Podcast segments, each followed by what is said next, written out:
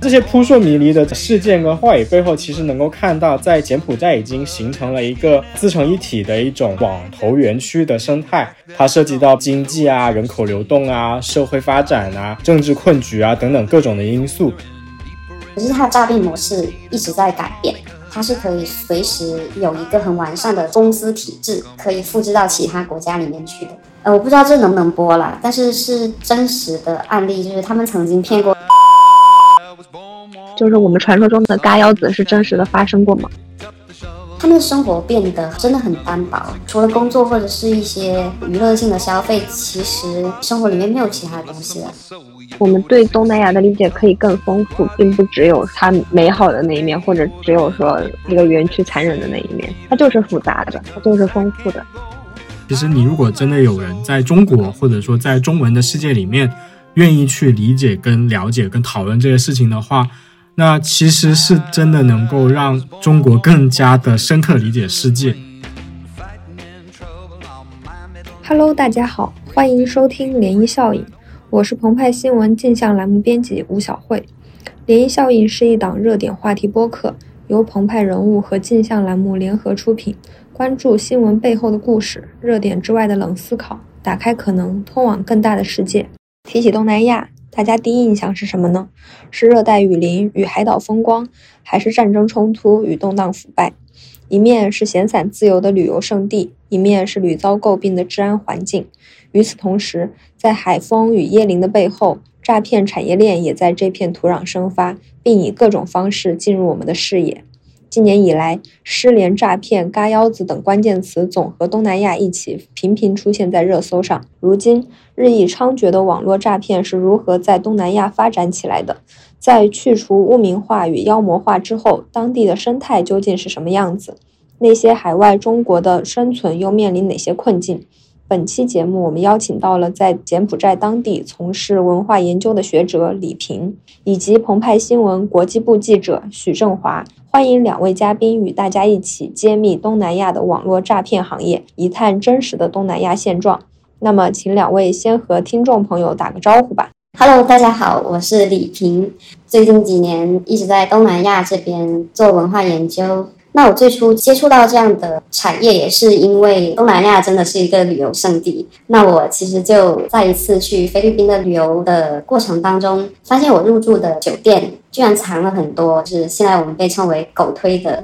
那些人，他们是刚刚从网投公司逃出来，然后想办法回国。当时我觉得很有趣的一点就是，我住在一个背包客会去的旅游的这样的一个旅馆。居然会碰到这种从事非法工作的这样这些人，所以到后来又因为另外一次的旅游经历来到柬埔寨，后来就一直在追踪这个产业的一些发展和境况。这样，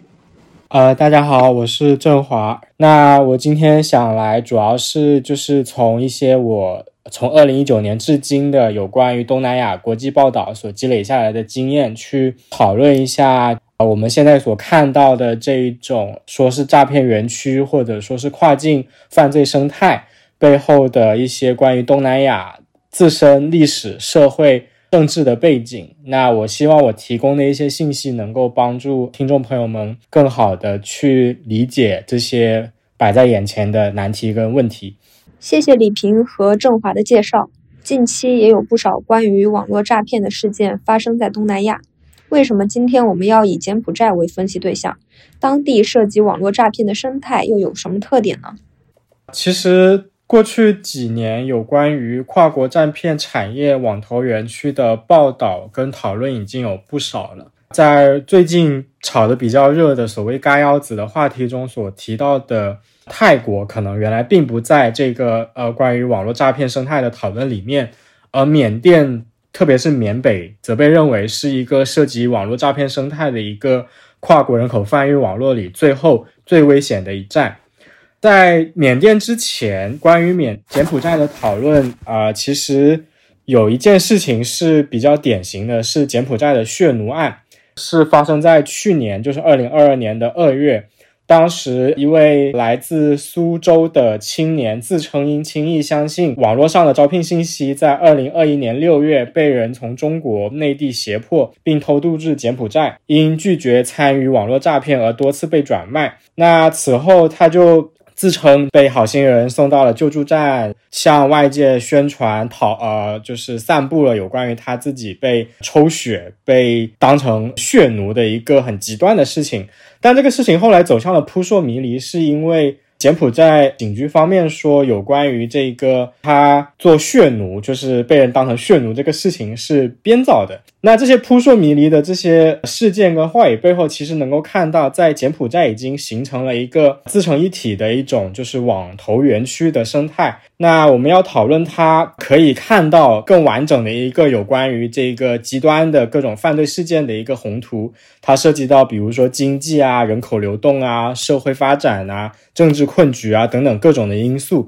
接着振华刚刚讲的，我再补充一点：网络诈骗其实很多都是跟网络赌博呃捆绑在一起的。柬埔寨，因为它金边有一个纳嘎赌场，但是柬埔寨政府规定说，纳嘎赌场的方圆两百里之两百公里之内是不允许有赌场的存在。那所以这些赌场就分布在了刚好离金边两百公里远的西哈努克，也就是西港。所以在这样子的一个背景下，就是。柬埔寨在西港发放了非常多的牌照，在二零一九年的时候统计是已经发了九十一张的牌照，很多的网投园区就慢慢的聚集到了柬埔寨，特别是西港这个地方。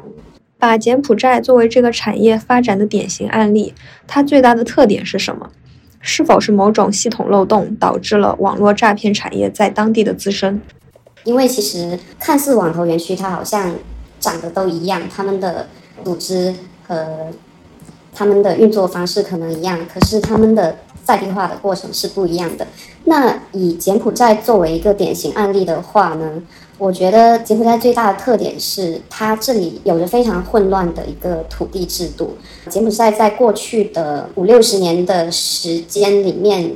它的这个产权是土地产权是发生过非常多变化的，包括政权的交替和国家体制的变化。那尤其是在一九七零年代，在波布统治的时候，曾经发生过红色高棉，然后呢就把所有的关于土地产权的证明都销毁了，以至于在后来呃柬埔寨。推翻了波布的统治之后，对于土地的问题并没有一个很好的解决方案。在这之后，又经历了越南接管十年，还有包括联合国接管的那一段时间，其实对于这个土地的问题都没有进行一个很好的处理。在这样子的一个土地制度混乱的情况下，我们看到有一些在党人士或者是一些当官的，他就利用这个土地产权的混乱，把很多的土地。收为己有，然后再卖给中国人，在这样的一个土地制度的基础上，他们就建立了大量的园区。那除了这种私下交易的情况，甚至还出现了经济开发区为名，但是实际上背后是一个网投园区的这样的情况。其实柬埔寨的赌博行业的一个发展，其实吸纳了很多跟这个产业相关的人员涌入到柬埔寨。就包括围绕着诈骗园区产生的啊超市，还有就是饭店这些产业，其实当时都是围绕着诈骗园区发展起来的。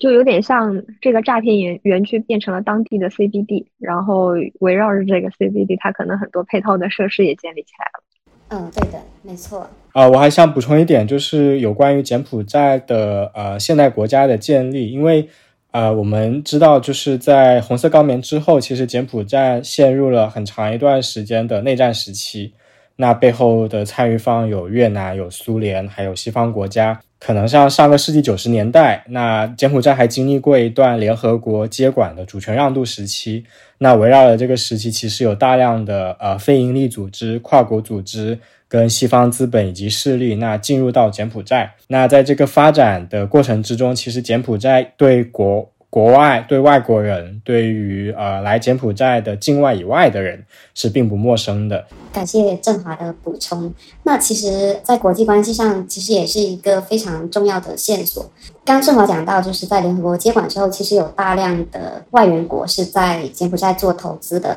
那柬埔寨也高度的依赖这个外援。中国其实，在二零二零零三年左右已经取代了日本，成为了。柬埔寨的第一大外援国，在这样的背景下，其实很多的中国人也开始跑到柬埔寨来做投资。还有一点我想补充的，就是，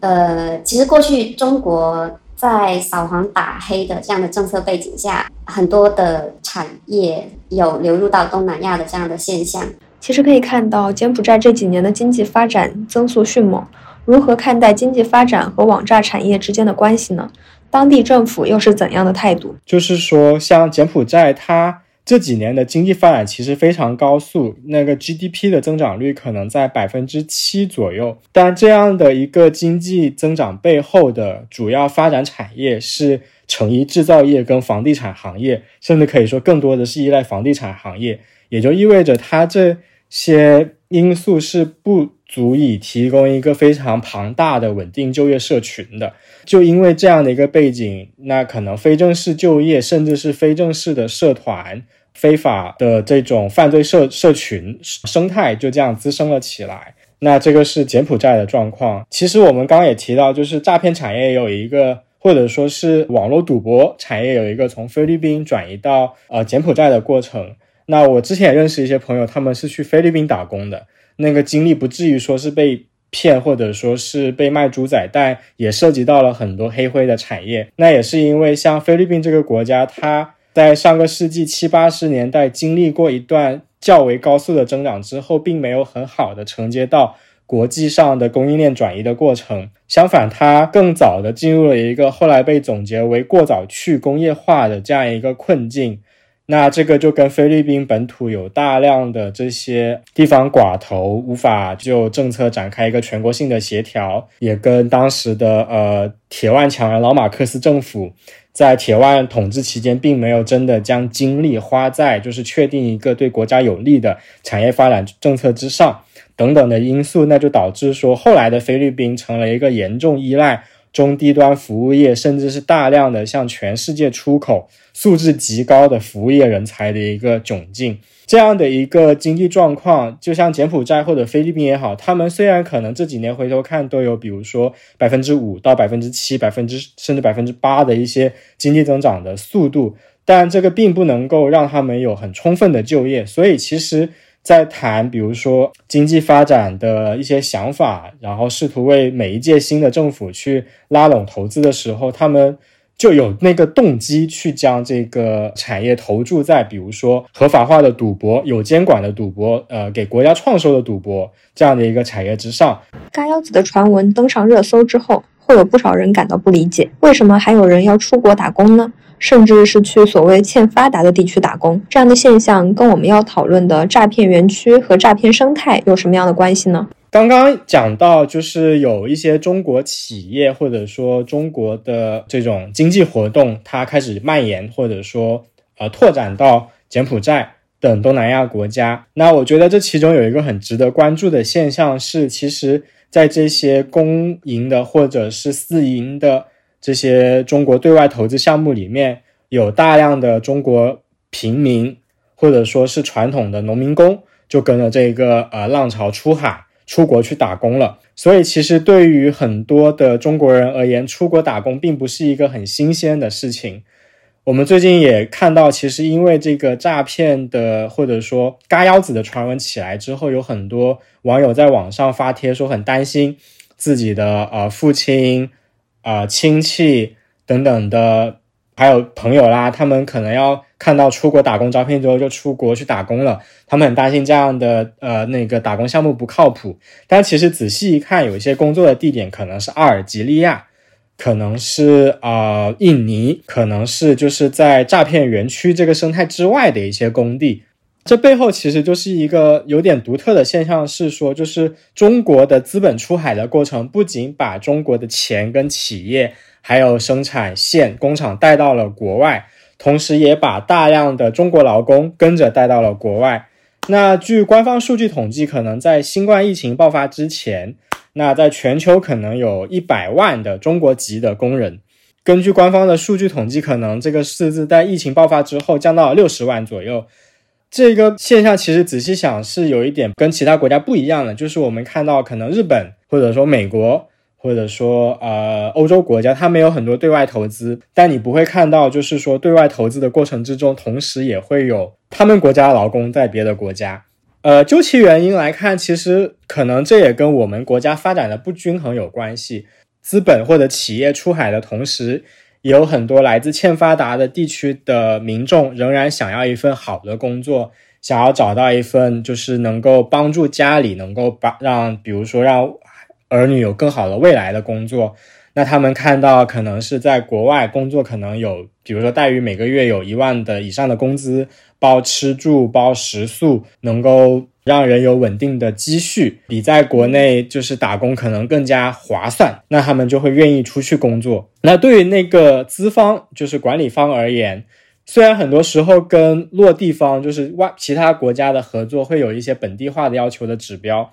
但目前来看，很多的这些就是合作国家，它的劳工的那个技术化程度能够符合这个生产线，成符合这个工厂的人力资源匹配程度还不够高，不够让那个资方满意。那为了让项目的推进，很可能就至少在项目前期还是需要大量的招募工人的。还有像是就是要比如说建立项目。推进，比如说做工厂、做稀有金属开发之前，还需要搭棚做工地。那这些呃先期准备工作里面，其实中国工人能发挥的能量是很大的。中国企业也就跟着把中国劳工带出去了。但我不觉得说这是一个一定要限制在中国这个国家本身的一个现象，很可能只是经济发展的一个阶段而已。因为像上个世纪九十年代，那韩国对印尼的一些投资的过程里面，其实也把一些印尼的，就是受资方管理的这种中低端的劳工也带到了印尼那边去工作。但为什么会说这个现象是跟我们要讨论的这个诈骗园区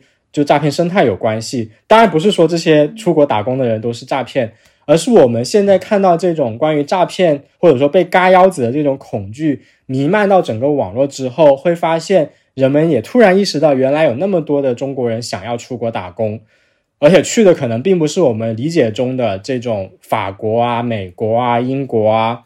呃日本、韩国这些发达国家，去的可能是在 GDP 人均 GDP 表现、经济发展表现上，甚至还不如中国的国家。关于中国人出海这个，我想补充一个案例，就是至至今让我都非常的震撼。就是确实，其实大部分人他不管是寻找一个正规的工作，还是非正规工作，他们很多的出发点都是因为在国内可能找不到可以养活自己的，或者说没有办法从获得工资里面去获得一个更好的生活。那我曾经认识一个呃做狗推的。人他就跟我说，他以前一直都在开卡车，就是每天日复一日的早出晚归，或者甚至是跑长途，然后生活也很单调，也没有娶老婆。可是有一天，就是他开着车走在路上的时候，突然有一辆卡车就是撞上了他，然后就他差点因此丧命。后来他得知的原因就是为什么这个司机他要故意撞过来，那就是因为。那辆卡车，他之前发生了车祸，可是他他没有买保险，所以他希望通过碰一碰运气，就是撞上这辆卡车之后，可以让他负全责，然后他可以获得一个赔偿。从这次的经历之后，他就突然间觉得，我为什么每天这么辛苦的工作，然后我每个月还存不到多少钱，一个月六七千，然后他就会觉得我生活的非常没有尊严。那这个时候。他就看到有一些国外招聘的工作，就是通过五八同城啊，或者是一些呃中介渠道发出来，他就看到这种高薪的机会，他就很想去试一试。真正去到了之后，才发现是被他朋友骗，骗去做做诈骗。近几年，中国其实一直在做反诈宣传。那李平老师，据你在柬埔寨当地的观察，国内的宣传手段和反诈政策对当地的网诈生态有什么影响吗？其实，在中国的政策调整下，还有包括呃柬埔寨政策的调整下，这样的市场发生了一个改变。首先是中国最近几年其实一直在做反诈宣传，还有包括就是断卡行动，还有另外一个是会在出入境的地方去卡人。如果你要你想要出国，特别是听到你要来东南亚这样的地方的话，他会劝他会劝返你，叫你不要去。那甚至还有一些被认定为或者是说有嫌疑是在这边做诈骗的人，可能会遭到当地派出所的一个。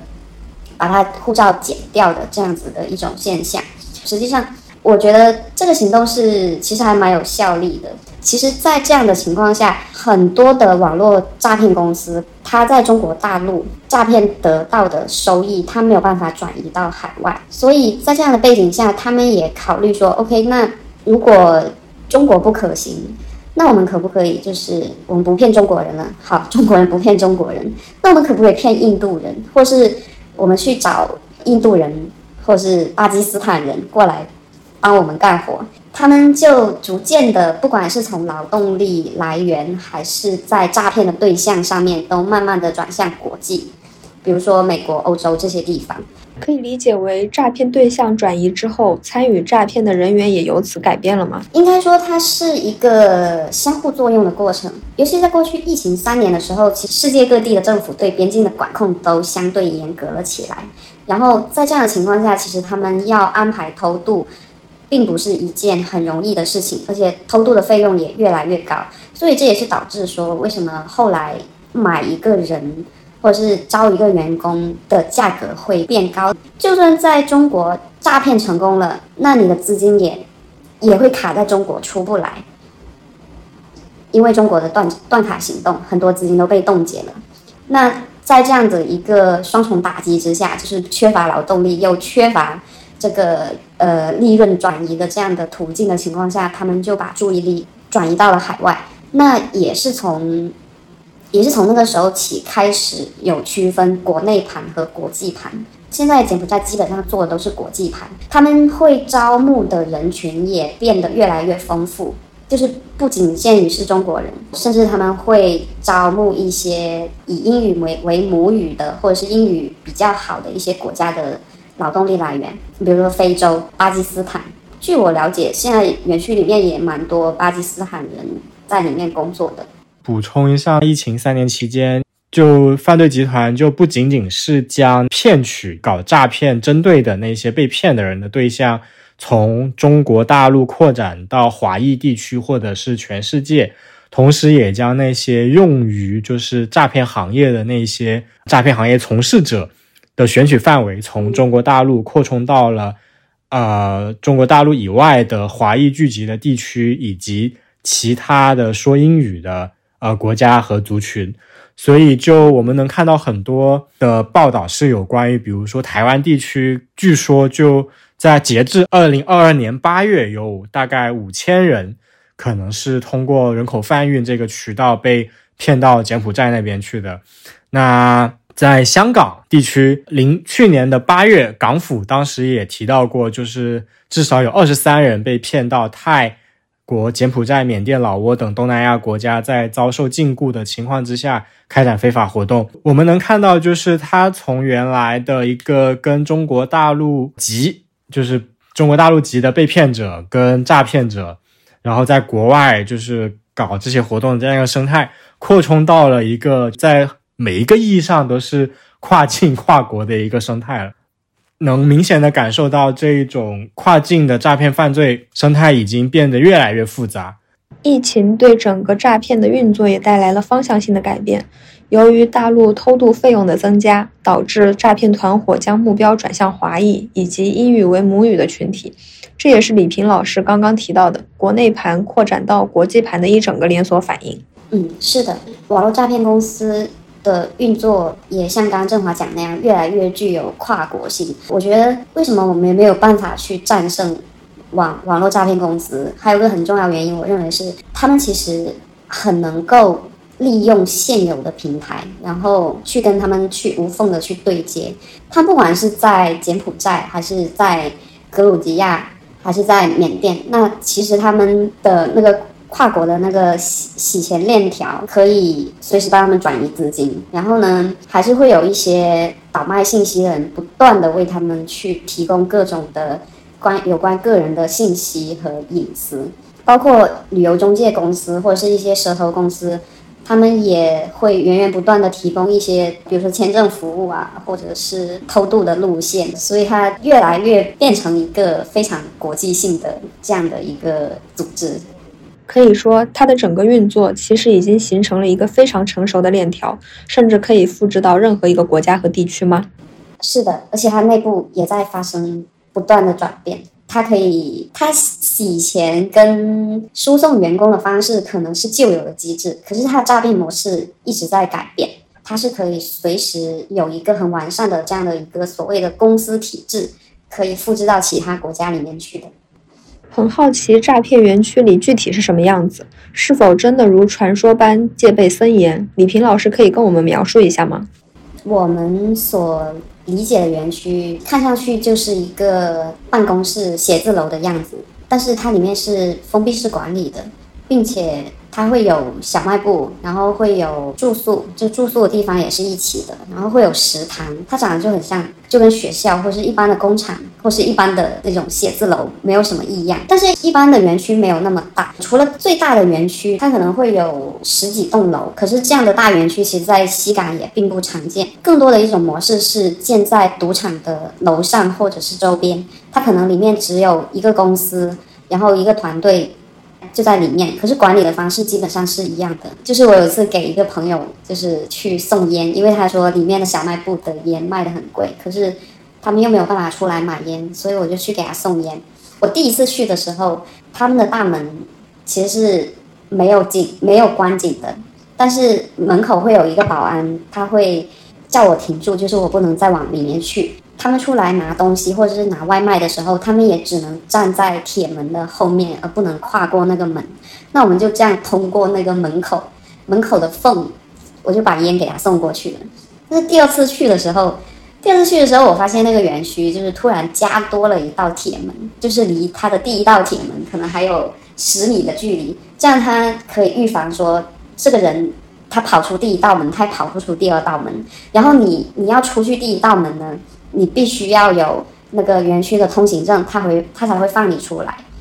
所以，封闭式管理是用来控制园区里的员工的手段吗？里面的人员是否都是被控制的？还有其他控制的方式吗？其实，封闭式管理是非常常见的一个方式。虽然它在一开始并不是这样的，可是八幺八禁赌之后，他们流失了很多劳动力，然后再加上疫情之后呢，员工变得越来越不好管理，而且当时。在很多在网投公司上班的人跟我说，他们其实混一个月，其实也只能拿到底薪。网投公司他会给每一个小组设立 KPI，如果你达不到 KPI 的话，你可能还拿不到你的底薪。采取这样的封闭式的管理，是为了更好的控制员工，控制员工的流失。然后还有另外一个很重要的控制的方式，就是会他会压你的护照。就是你进园区之后，你必须要把你的护照上交给公司。有些公司它可能会真的会及时的帮你去把那个你的商务签证去续上，但是有些公司它其实没有帮你续签，你又不知道，你不知道的情况下，就算你之后你离开了网投园区，你会发现你已经黑掉了。你要回国，以一个正规途径出国的话。其实是需要支付每天十美金的罚款的。通过这两种方式，网投公司可以控制他们员工一直在那里工作。第二个是，每一个网投公司它都会有赔付制度，因为你你进公司之前，他其实他从可能是劳动，就是比如说劳动中介介绍你进来的，网投公司会付给他们一笔钱，或者是偷渡的费用。有些人虽然你不知道你是要偷渡过来。可是这个跟蛇头偷渡的费用，其实最后还是算在你头上的。然后还有一些人，他可能本身就是因为走投无路，去跟公司借了钱，呃，就是欠了钱，然后主动到网投公司去上班。他们会提前跟公司预支一笔工资，这笔工资就当是你借了公司的钱。所以在这样的情况下，其实你如果要离开网投公司，你必须要赔付这个钱。那除了这种比较合理的，也不能说合理，就是除了这种，你还你还觉得没有很不可思议的这样的赔付的钱之外，还有一些，比如公司的水电费啊，什么电脑的损耗费啊，然后甚至还有什么空气费这种东西。就是他通过这样子的呃信息很不对等的这样的一个赔付制度，让你离不开公司。当你想要提出离职的时候，公司就会说你欠了他多少钱，然后一笔笔算给你看。干了半天，最后还倒欠公司钱。啊，是的，没错。封闭式管理和赔付制度是网投公司控制人的非两个非常重要的手段。还有一点就是，其实他们的上班时间是非常的长的，就是十二个小时已经是保底了。然后又再加上绩效的压力，还有就是，如果你你完成不了绩效，或者是你让公司损失了钱的时候，有时候公司就会对你进行体罚，就比如说蛙跳啊，然后跑步啊，就是以这样体罚的方式去去规训你的上班的一个身体，甚至有些可能我们看的很多的，就是有些公司甚至会用电击棒去电你，或者是直接拿棍子去打你。这些都是一个规训和管理。还有一种方式，其实是因为你在其实生活在网投园区是非常无聊的一件事情，就是你每天上班时间那么长，然后有那么强的绩效压力，而且还得不到应有的尊重。那他们唯一可以消费的地方，其实就是一些 KTV 或者是一些色情场所，或者是甚至是毒品，还有赌博。那这个其实是会造成一个死循环，就是有些人他可能本身就是赌徒，那他赚了工资，他马上又去赌场赌掉了。有一些网投园区，他虽然不能外出，可是可是他的办公室是连接赌场的，所以员工可以发了工资就去赌场搜哈，然后可能又输光了，输光了然后又回去上班，所以这样子陷入了一种。一种死循环，就是不停的工资回流。是的，我起码我我认识的好些人都是这样子的。就是我有个朋友，他就是因为当时欠了很多赌债，然后他就去网投公司上班了。那网投公司很爽快的跟他说：“你欠的钱我都帮你还了，只要你来上班。”然后他就去上班了。进去之前他还跟我说他一定要戒赌，可是，一年后，甚至现在两年后。我发现他依然是在不断的赌博，然后不断的上班的这种状态。我还听说，其实那种诈骗园区，它通过就这种工资回流的方式，也是在另一种的洗钱。他会规定他的园区里面员工说，你只能在我呃规定的这些地方消费，然后这个消费的过程就也变成了他们洗钱的过程。嗯，我觉得这种说法是不准确的，因为因为他们要。他们要洗钱的那个钱，其实是在呃诈骗的当地。比如说，你你你诈骗的对象是中国人，那你肯定是用中国的银行卡去接收这个诈骗的款，就是让那个人汇款到你的指定的账户里面。那他们所谓的洗钱的过程，其实是比如说要把这笔钱合法的转移到海外去，或者是在国内进行。一道一道的转账，然后把它洗白。换的是国际盘的方式呢，其实更加跟这种情况不相符了。因为他们，你比如说你要诈骗一个美国人，那你肯定是要提供美国的银行卡让他汇款，他才会相信。不然的话，如果一个人跟你说你把钱汇到柬埔寨，他这样的骗局是很难成立的。所以问题就是在于，我在美国接收了这些钱之后。我要怎么躲过美国的风控，把这笔钱转成 USDT，或是转到其他的国家里面去？那这个才是他们所谓的真正洗钱的这样的一个过程。指定他们要在哪里消费，有可能有几个原因。第一个是网投的，我们刚刚讲到网投园区，它其实是有专门的物业公司的，就是专门的物业。那这个物业网投园区的周边，它可能会有一些商铺。比如说有一些摊位或者是一个可以开饭店的这样的一个小小小空间，那这时候他们会把这个地方租出去，租出去的时候他们可以赚一一大笔租金，然后通常能够在网投公网投园区里面开小卖部或者是开餐饮店的，通常也都是跟网投园区的地主或者是物业关系非常好的，他们才会在那里。那所以这样子的话，在里面开的餐饮店，那他就可以随意定价，他随意定价，而且你呃保证你员工。除了在这里消费，没有其他地方可以给你买东西的话，他其实也可以再赚一笔钱。刚刚提到他们每个人都有非常高的绩效，这个绩效具体是多少？就是你一个组一周或者一个月要诈骗多少钱？比如说你一个月要有五百万美金的业绩，如果你达不到这个业绩，他有可能就扣你的底薪。可是如果你达到了这个业绩，他就会有业务提成，而且就是你在公司里面，如果你的业绩特别好的话。你是可以申请外出一天的，因为这样的人他不怕你跑，你在这里能赚到钱，他不怕你出去之后不回来，所以对公司来说也是没有损失。一个月的目标要达到五百万美金吗？我举个例子，你比如说拿网络赌博来说吧，他其实他手上会有你的信息，然后他会有专门的人跟你聊天，去摸你的家底，看看你有多少钱，然后到最后是可能他也会评估你这个人。如果从其他平台借钱的话，大概可以借到多少？那他就是他们就是以这个评估作为一个人可以承担的底线到底是在哪里？你看新闻就会发现，有一些普普通通的上班族，他们居然可以被人骗上百万人民币这样的金额，就是这样炸炸出来。会不停引导你去贷款，这么高的目标有可能达成吗？对，他会引导你去贷款。就是能榨干你身上的每一分钱。他们找的客户里面，其实他们也会分，也会给客户分等级。那有一些客户是很有钱的，呃，我不知道这能不能播了，但是是真实的案例，就是他们曾经骗过任何人都有可能上当受骗，所以不用怀疑他们的业绩到底从哪里来。他可能骗了一个一个大客户，他就直接是几百万。我再举一个例子，就是。我听一个做狗推的人说，他们曾经骗过一个福建做就做实体生意的老板，就一下骗了他两三百万美金，呃不两三百万人民币，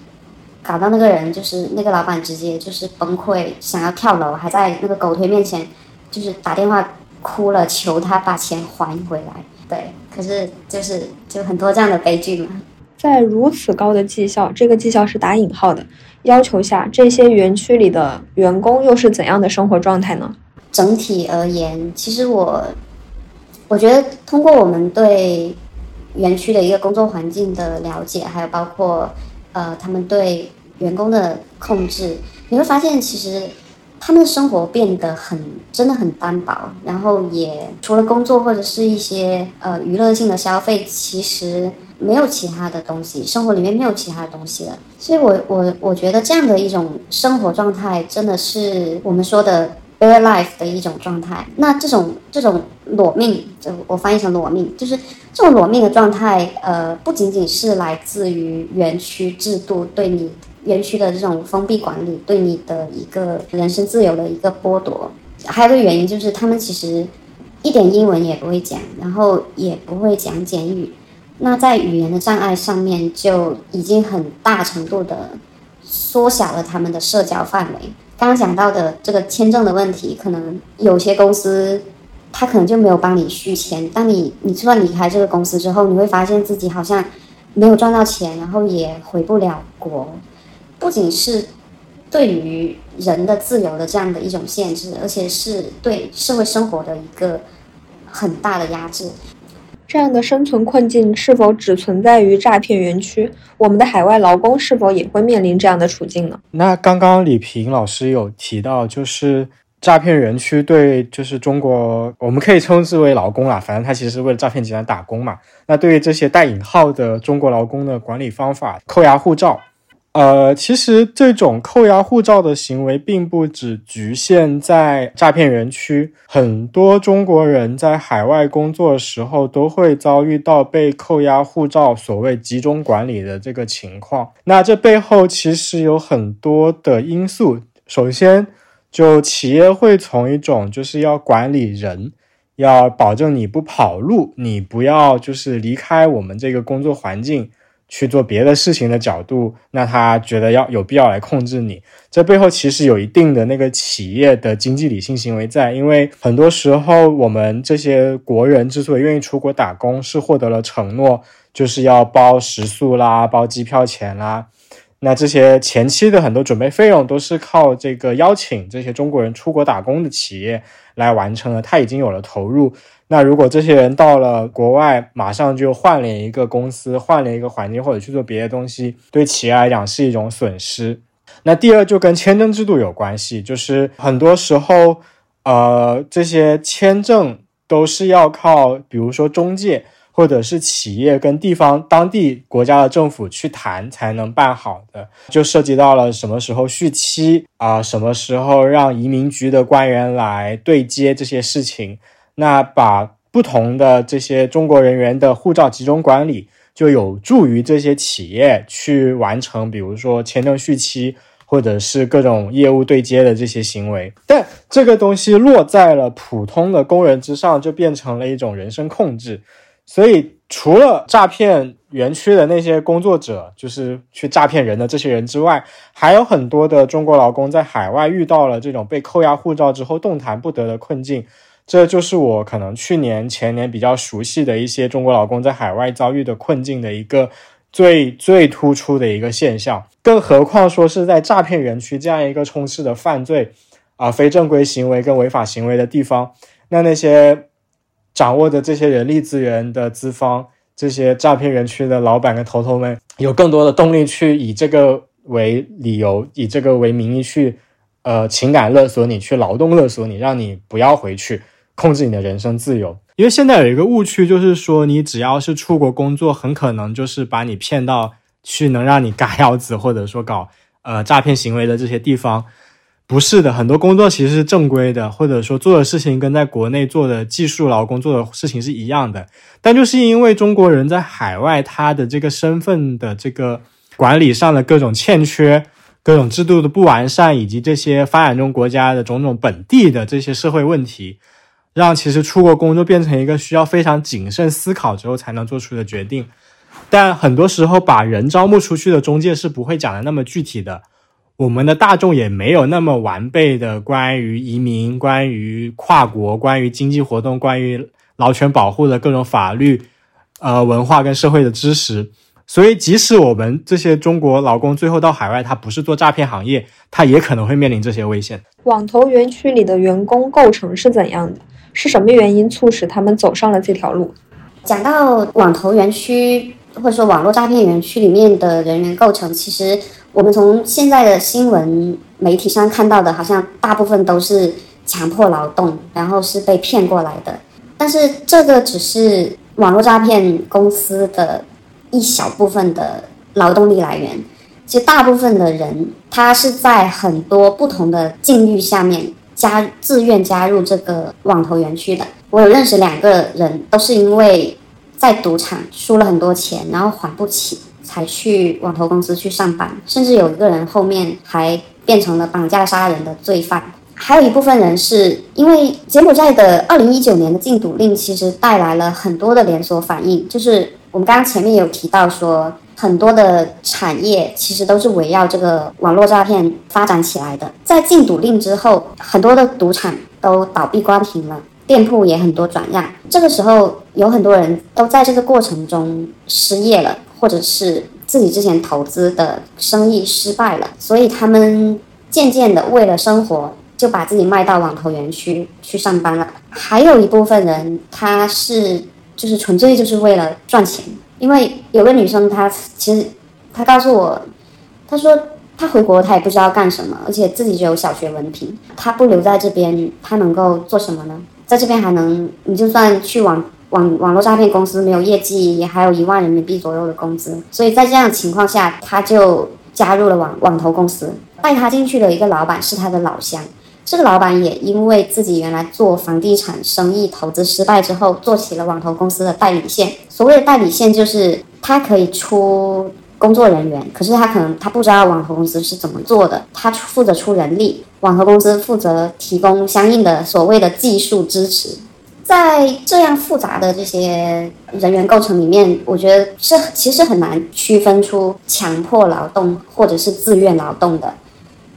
因为你哪怕是你是自愿进去的，可是事实上你的工作的过程中，你就是受到了不公平的待遇，你就是受到了人身安全的威胁，而且这个当中其实还有一点，我觉得还蛮值得一提的，就是有些网投园区它是明确的说，他不要被绑来的人，也不要这些被骗来的人。可是问题是，他在买人的过程中，他其实也很难核实卖给他的那个那个网投公司，他到底有没有说实话。而且卖人的那边，他可能因为这个人他做不出来业绩，或者是他不配合，他就他也不想损失之前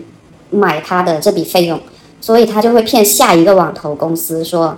这个人是自愿的。所以有一些其实有一些网投公司，他也不是他他也是在这种信息不对称的情况下买来了一些，或者是招来了一些其实是非自愿的人。如果你是非自愿的，那你不认可公司，或是你就是怎么都不想要参与到这种诈骗行业里面，他怎么对你洗脑都没有用的话，那其实你留在我的公司，你是做不出业绩的。你做不出业绩，我还要管你吃，管你住。还要发你底薪，其实对于公司来说是没有利益可图的，所以会就会出现有很多人他被卖了五六次，这个当中可能就是因为他极度的不配合，他就是不愿意给你干这个事情。那你你留在这个网投园区，他还要管你吃住，还要看着你，这些费用其实都是成本，所以他们就会网投公司就会把这些人包装，然后再卖给其他的网投园区。那在这样的转卖中是没有尽头的，是吗？对的，本来就是这种灰色的产业，就哪怕是我们说正规的产业里面，买卖的双方他的信息肯定都是不对等的。对于这些灰产来说，他们信息更加不会对等。我觉得是一个存在的客观的原因吧，并不是说所有的园区或是所有的人他就是向恶。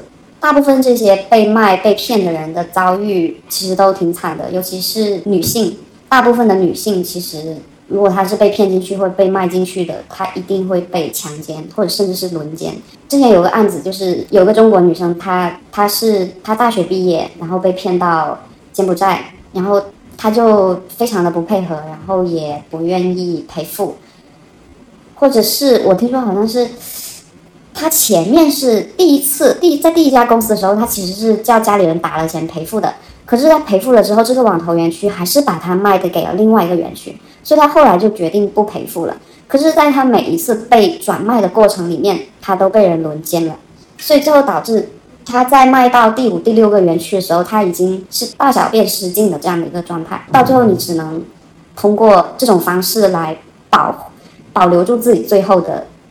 一个一一点点的尊严了。在这样的情况下。就是我们传说中的嘎腰子是真实的发生过吗？据我所知，在柬埔寨是没有。我我也比较倾向于是谣言，因为我曾经认识一个有怀疑柬埔寨有器官买卖，但是其实他也一直一直也没有找到证据。那他为什么会有这样的怀疑呢？柬埔寨医疗水平它其实是很有限的。那你如果是涉及到器官买卖的话，你要怎么保存器官，然后怎么进行这个器官移植，其实都是需要成本和蛮高的技术含量的。所以在其实，在柬埔寨也之前也没有没有报道或者发现过这种器官买卖的这种链条。对网投园区来说，他嘎你腰子，他还不如把你卖给另外一个网投公司呢。他今天出两万块钱买你，他明天可能两万五把你卖出去，他还能赚一笔。就他何必去要另外找渠道去嫁接一个器官买卖的生意呢？我是没有真的听说过有这样子的案例啦。我们也听说了很多救援的案例。那么网诈园区的受害者是如何被救援的呢？为什么针对网诈的救援这么难？那从其实从柬埔寨的园区救援的案例来看的话，其实也能够看到很多像振华刚刚讲到的一些问题。不管是这边的义工机构，还是说呃一些通过黑社会去交涉的这样的一种救援方式，其实它很大程度上是依赖私人关系的。从这些救援机制的背后，其实可以看出。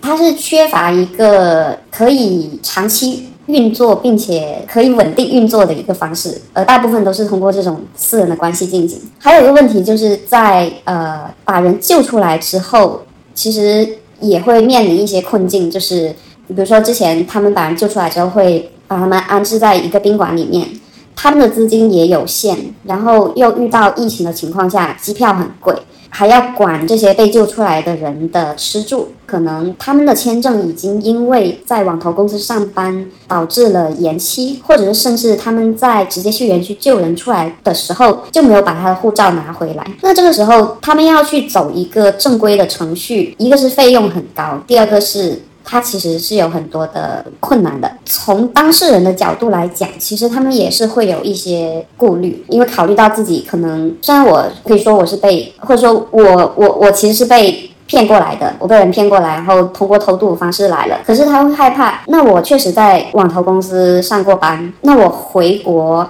我如果向大使馆或者是一些正规的。通过一些正规的途径去回国，会不会有麻烦？他们就会担心自己会被自己会被抓。出于人身安全的考虑，他们其实也会很顾虑，说我能不能去求求助？比如说，呃，我能不能求助柬埔寨的警方来帮我？为什么说这些跟网投园区的行为涉及人口贩运？就是因为一旦这些。其实，在国外，在身份在保障上很脆弱的这些中国人，他们在网不同的网投园区里面，他们就有点像是一个资源、一个物品一样，被不同的那个网投园区转卖。你可能在这个公司，你达不到业绩要求或者不听话，他就转手把你给到另外一个公司，那他就可以在从中抽取中介费、转卖费。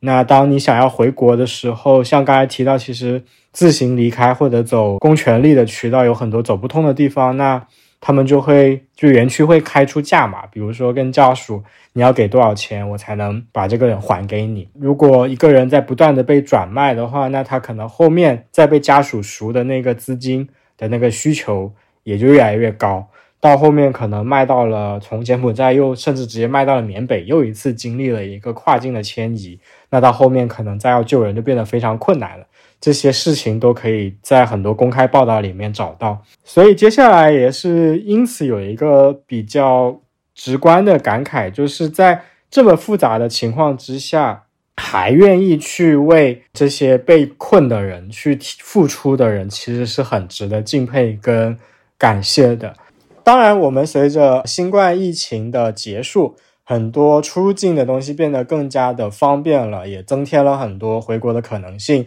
那前几年的各种有关于就是缅北诈骗人员劝返的这种种种的行动，官方有特地的开辟一些能够让人通过陆路口岸回国的这个渠道，呃，也出现了。所以其实有了这些的渠道之后，就让至少可能是在诈骗园区从事工作的人。更容易的回国，对的，对的，我非常认同。其实我觉得，就是在一个你可能走正规的渠道没有办法保障这个救援机制的情况下，仍然有这么多的人，他们觉得能救一个是一个，然后甚至是为了这样的事情牺牲了自己的生活。所以我觉得，在做这样的事情的人，其实是真的是非常值得钦佩。正是在这样这么复杂情况下，不管他们是利用什么样的关系，或者是怎么样去救人，其实都是对于一个正正规途径的一种补充。所以，我觉得在这个救援过程中，我们也可以看到这些所谓正规的和非正规的这些途径在互相协助的这样的一个一个过程，其实它是分不开的。刚提到说，希望有更多的人能够加入到援助的行业，但这其实背后可能也是某一种悲哀，就是这一种行业它好像永远都没有办法消灭。我们很多时候会困惑说，比如说为什么国家层面不管管，或者说为什么当地政府，就是这些国家东南亚国家为什么不铲除这些产业？但像我们刚刚讨论到，其实它背后是非常错综复杂的政商关系，涉及到无穷无尽的利益链条。你很难期望说在短时间内就将这些不法产业斩草除根，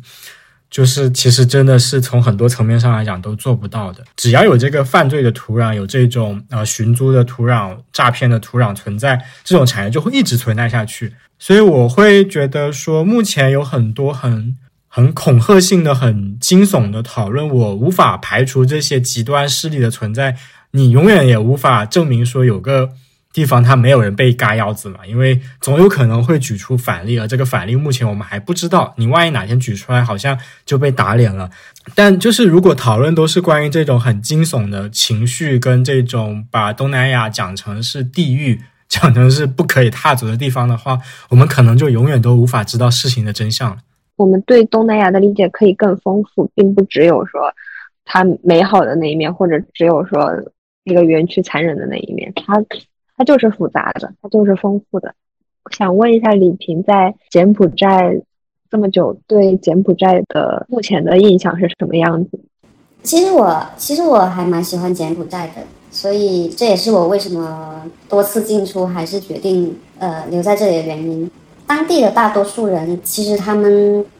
都非常的热心，也很愿意交流。但是可能因为一些负面的新闻，或者是他们接触到的一些外国人或者是中国人，他们是也因为语言的障碍。没有办法能够很流畅的或是很深入的进行一个交流，造成了一些隔阂。但是其实柬埔寨不管是中国人还是其他的外国人或是本地人，我觉得他们都是认认真真的在工作、生活、讨升级，甚至是柬埔寨也是一个就是大家可以不用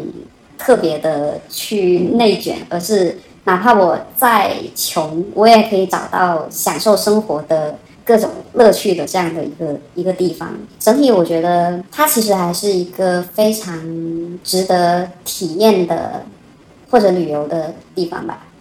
那你自己在那边有遭遇过危险吗？我离危险最近的一次，其实就只是被人抢了包而已。其实如果你有一些基本的一些安全常识。你是可以很容易判断出危险的。你比如说，你如果去找工作，人家叫你晚上去面试，或是晚上带你去体检，这种一听就是就是骗人的嘛。因为我们生活在一个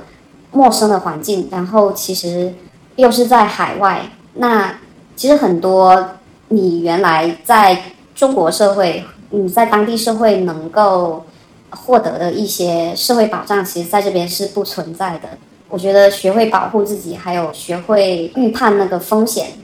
郑华呢？做国际报道这么久，你对东南亚有怎样的理解？做东南亚的政治、经济、社会报道，可能三四年下来，会感受到，就有时候也会感慨，就是时运的不公。因为像我们可能做国际新闻要分条线嘛，那从一个地缘政治的分配来讲，那美国是很重要的，所以一般。做美国报道的人是专职叫美国条线记者，但因为像东南亚乃至于南亚整个地方，它被认为是不那么重要，或者说是呃没有那么有分量，它就会被打包成一个地方。但越了解、越观看、越讨论，就发现我越看不懂。这种看不懂是因为它真的非常复杂。比如说这